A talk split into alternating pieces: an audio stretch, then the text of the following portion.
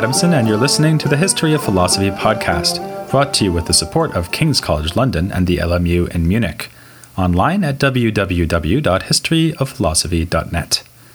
Today's episode For the Sake of Argument Fakhreddin Arazi. The comedy sketches of Monty Python's Flying Circus seem at times to be aimed specifically at an audience of philosophers. Of course, there's the philosopher's song about how all famous philosophers were alcoholics. Inevitably, it ascribes to Descartes the sentiment, I drink, therefore I am. And the football match, pitting the great Greek philosophers against their German counterparts. But my favorite is the argument sketch, in which a man goes to an argument clinic and is dissatisfied with the service he receives. It includes exchanges like, I came here for a good argument.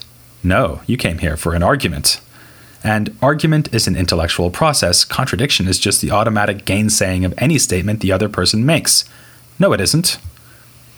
I think that in the whole history of philosophy in the Islamic world, the person best qualified to work as a professional arguer at an argument clinic would have to be Fakhreddin Arazi.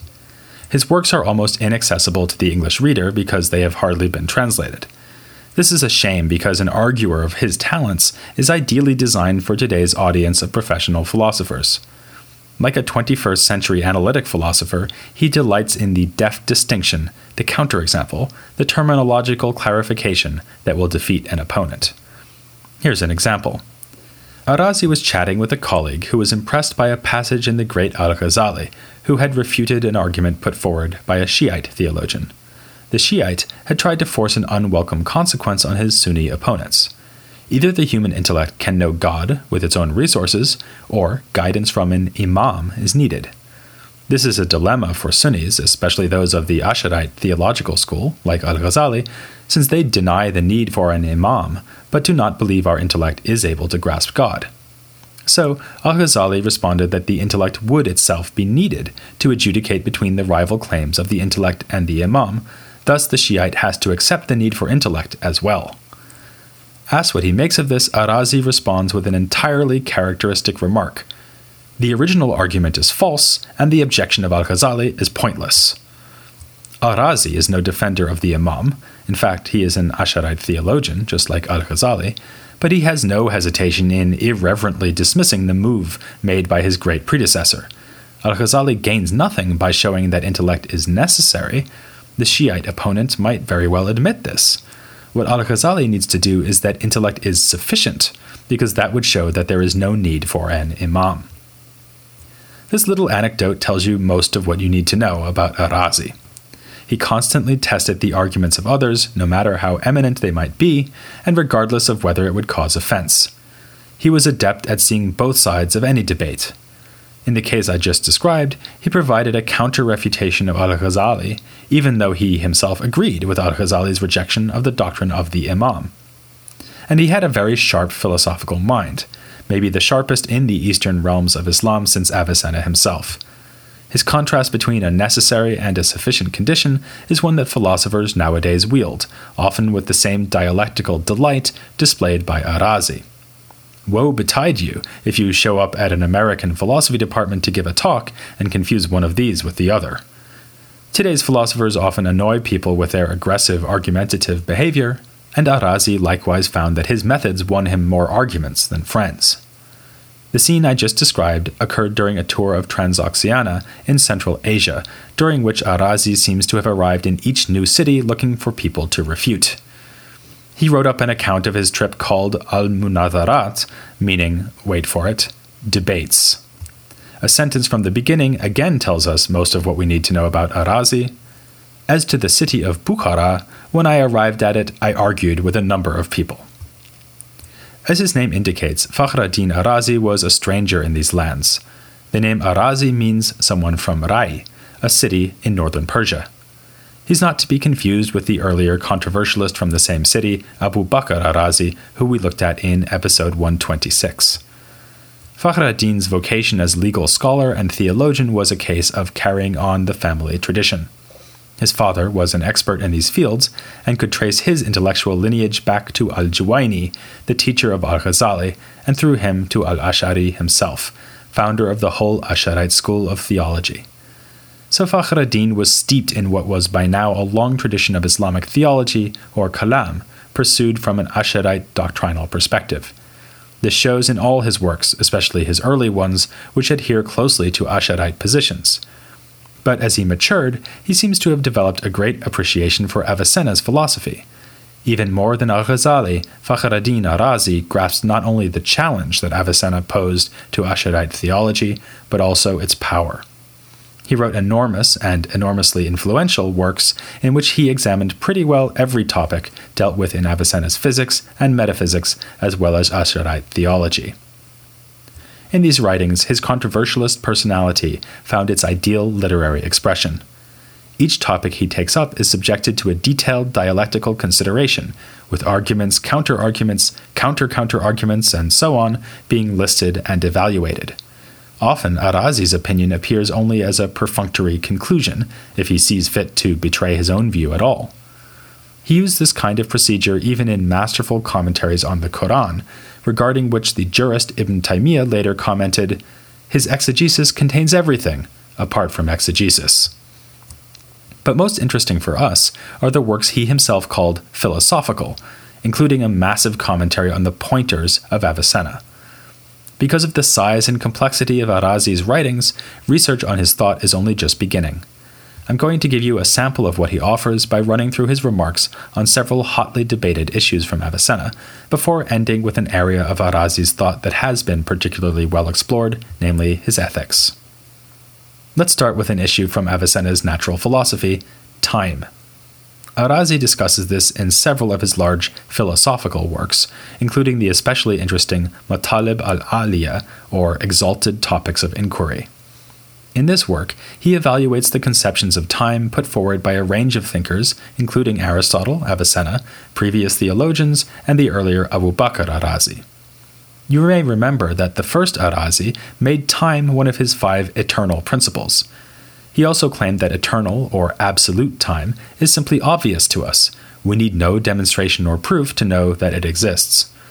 Perhaps because these ideas had been echoed by the more recent Abul Barakat al Baghdadi, subject of the last episode, Fakhr ad-Din Arazi finds this proposal intriguing. Before he even gets to the question of how time can be defined, he dedicates a long discussion to the question of how we know that time exists.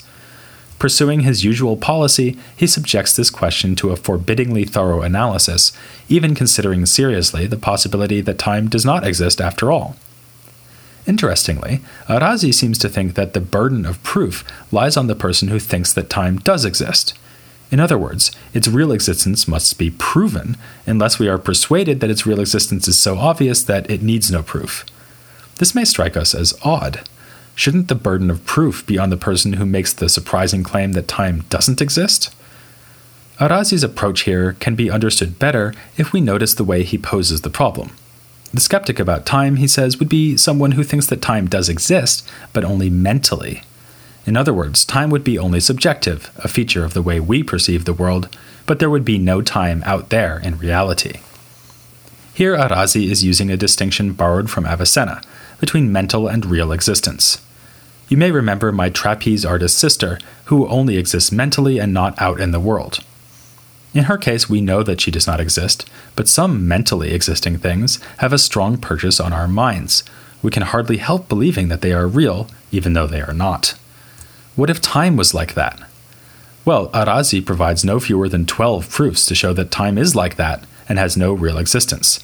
He then gives 21 arguments to show that time can be grasped directly, as the earlier Arazi and Abul Barakat al Baghdadi had claimed, and stands in no need of proof, before finally moving on to four ways of proving that time does exist. One of these is Avicenna's. In some cases, though not all, Arazi adds refutations of the proofs and arguments being listed. Finally, he makes a terse remark approving of the fourth and final proof that time does exist. This last proof is borrowed from the theological tradition. It claims that time must exist because we need it to coordinate two otherwise unconnected events. For instance, if I say to you that I will meet you when the sun rises, my arrival and the rising of the sun are being connected by a third thing, namely the time at which both will occur. In this discussion of time, we see two things that tend to push Arazi towards a rather more skeptical position than we might expect from an Islamic theologian, or, for that matter, an Avicennan philosopher. First, there is his dialectical method, which involves examining all possible arguments for and against every thesis. The sheer abundance of proofs and counterproofs tends to induce uncertainty, or at least bewilderment. This aspect of his approach was not lost on observers.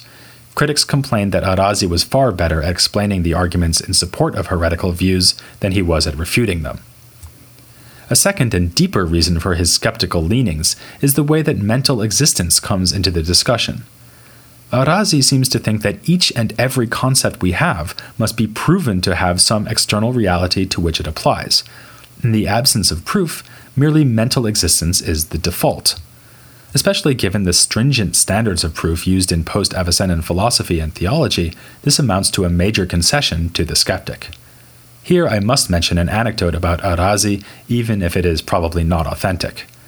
A friend came upon him weeping and asked what was the matter. Arazi answered that he had just discovered that a belief he had held as certain was in fact false. If this was the case, then how could he be sure that any of his beliefs were true? Arazi's demand for ironclad demonstration is a hallmark of his treatment of Avicenna on other topics too. Consider, for instance, his handling of the famous flying man thought experiment. As you'll remember, Avicenna asked us to imagine a person created in midair without any sensory awareness. He thought that the flying man would know that he exists, showing that one can be aware of oneself without being aware of one's body. For Avicenna, this was at least an indication that the self is not a bodily thing. He drew the further conclusion that self awareness is fundamental to our mental life, to the point that it must continue even when we are deeply asleep. In his commentary on the passage where Avicenna proposes these ideas, Arazi first carefully explains what Avicenna is up to and then starts raising questions. One question is like the one he had posed concerning time. Is the fundamental nature of self awareness just obvious, or does it need to be proven?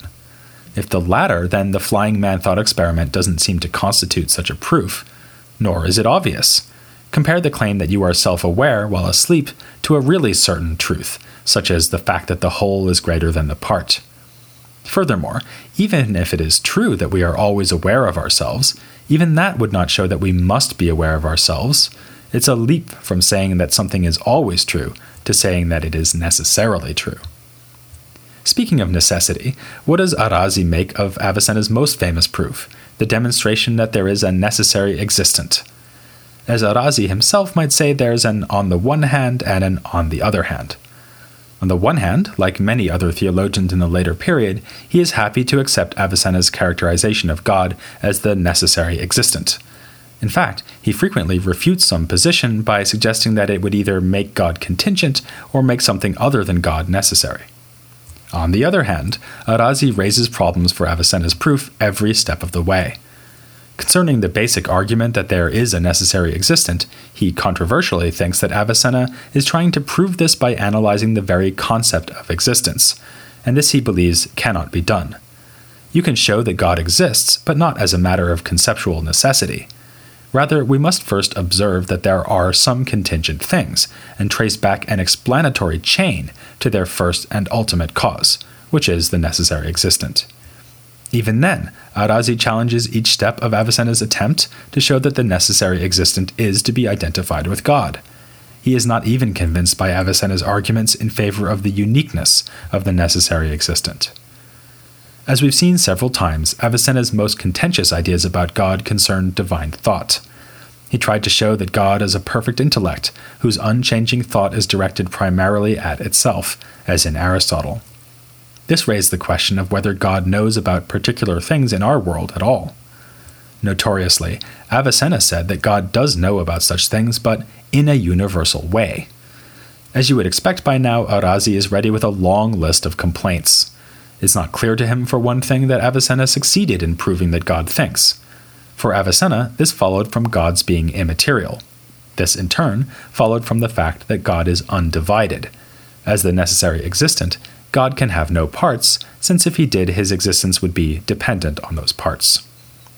Arazi retorts that some undivided things are in bodies anyway, like the geometrical point, which resides in a solid. As far as the nature of God's thinking goes, Arazi finds this especially problematic. If God has even universal knowledge, then this knowledge will reside in God's essence. This sounds to Arazi more like the theory of divine attributes defended by Asharite theologians like himself than the more austere theology of an utterly simple God intended by Avicenna. When he then turns to the hotly contested issue about God's knowledge of particulars as such, Arazi presents a whole battery of arguments on all sides of the question. Some of these are drawn from earlier theologians, others from Avicenna and his partisans. Particularly interesting are the considerations he mentions about whether God could eternally know about things that happen at a particular time. Perhaps so.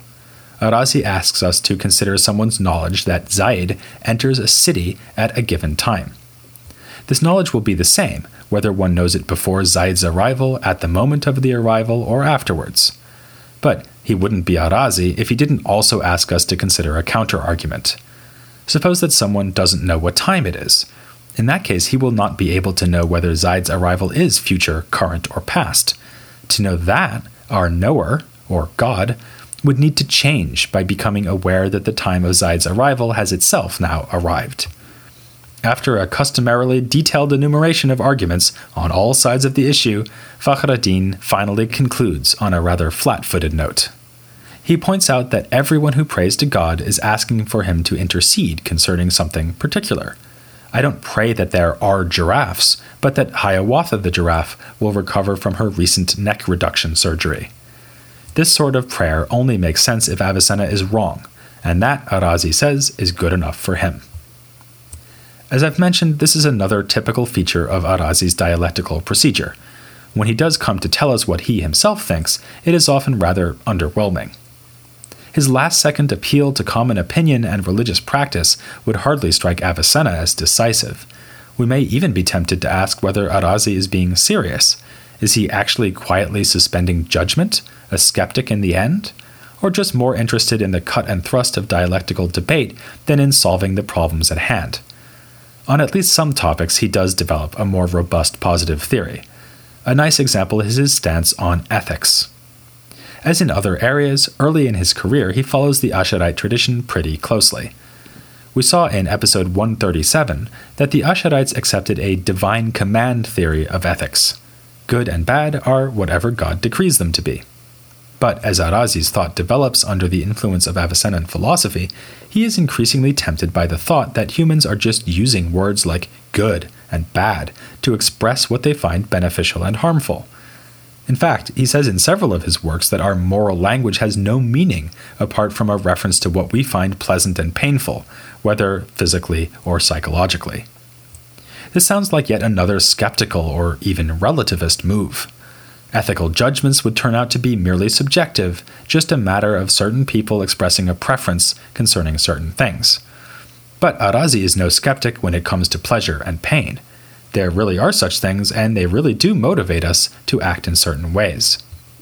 He finds a clever way to connect this with the classical Asharite tendency to conflate ethics with Islamic law. Arazi thinks everything we do is intended to win us pleasure or to spare us pain, and that applies to the next life as well as this one. Once one has accepted the revelation brought by Muhammad, one takes on board a whole raft of commands and prohibitions. Crucially, these come along with threats and promises. Violate God's law, and you will be punished in eternal fire. Obey, and you will go to paradise. Thus, it turns out that you should follow God's law precisely in order to maximize pleasure and minimize pain. The Asharites may be right that divine law is laid down arbitrarily, but there is nothing arbitrary about our reasons for obeying. Here we see Arazi adopting a version of what is nowadays called consequentialism. The right thing to do for each person is whatever leads to the maximally beneficial results. In his version of consequentialism, it is the consequences for this specific agent that matter, not what would benefit humans generally. So sophisticated is Arazi that he anticipates a move made in 20th century consequentialism by devising a response to a potential objection. The objection is an obvious one. Sometimes people do things that are not in their interest, for instance, by telling the truth when it would be advantageous to lie. His answer is that in such cases, one is following a rule that, in general, maximizes benefit for all concerned. If everyone felt free to lie all the time, that would be disastrous. So we all agreed to adopt honesty as a general policy and to disapprove of and punish liars. The apparently selfless do gooder, then, is just looking to the bigger picture, promoting a policy that is beneficial over the long haul, even if it is counterproductive in terms of his narrow concerns on this particular occasion. As this whole discussion shows, Fakhreddin did develop interesting positive philosophical theories, so it would be wrong to think of him as nothing other than a one man argument clinic. It can be hard, though, to see through the maze of thrusts and counter thrusts in his voluminous writing the main impression he gives to us is the one he gave to his contemporaries. He writes for the sake of argument, in every sense of the phrase. His debating style was sufficiently provocative that, by the time of his death in the year 1210, he had to ask to be buried in a secret location so that a group of outraged opponents would be prevented from desecrating the site. Of course, he annoyed not just other theologians, but also partisans of Avicenna. We'll soon be looking at Nasir ad-Din at-Tusi, who wrote a commentary on Avicenna answering the criticisms of Fakhreddin, whom at-Tusi aptly and archly called Prince of the Controversialists. But for all his ability to annoy, Fakhreddin became an immensely influential figure. Many commentaries were written on his writings, which were chock full of Avicennan terminology and argumentation. That meant that even when philosophers and theologians weren't writing commentaries on Avicenna, they were often engaging with Avicenna anyway through the medium of Arazi. Despite his immense intellectual legacy, Fakhreddin's arguments do not win him a clear victory in the contest to be the most influential philosopher of his period.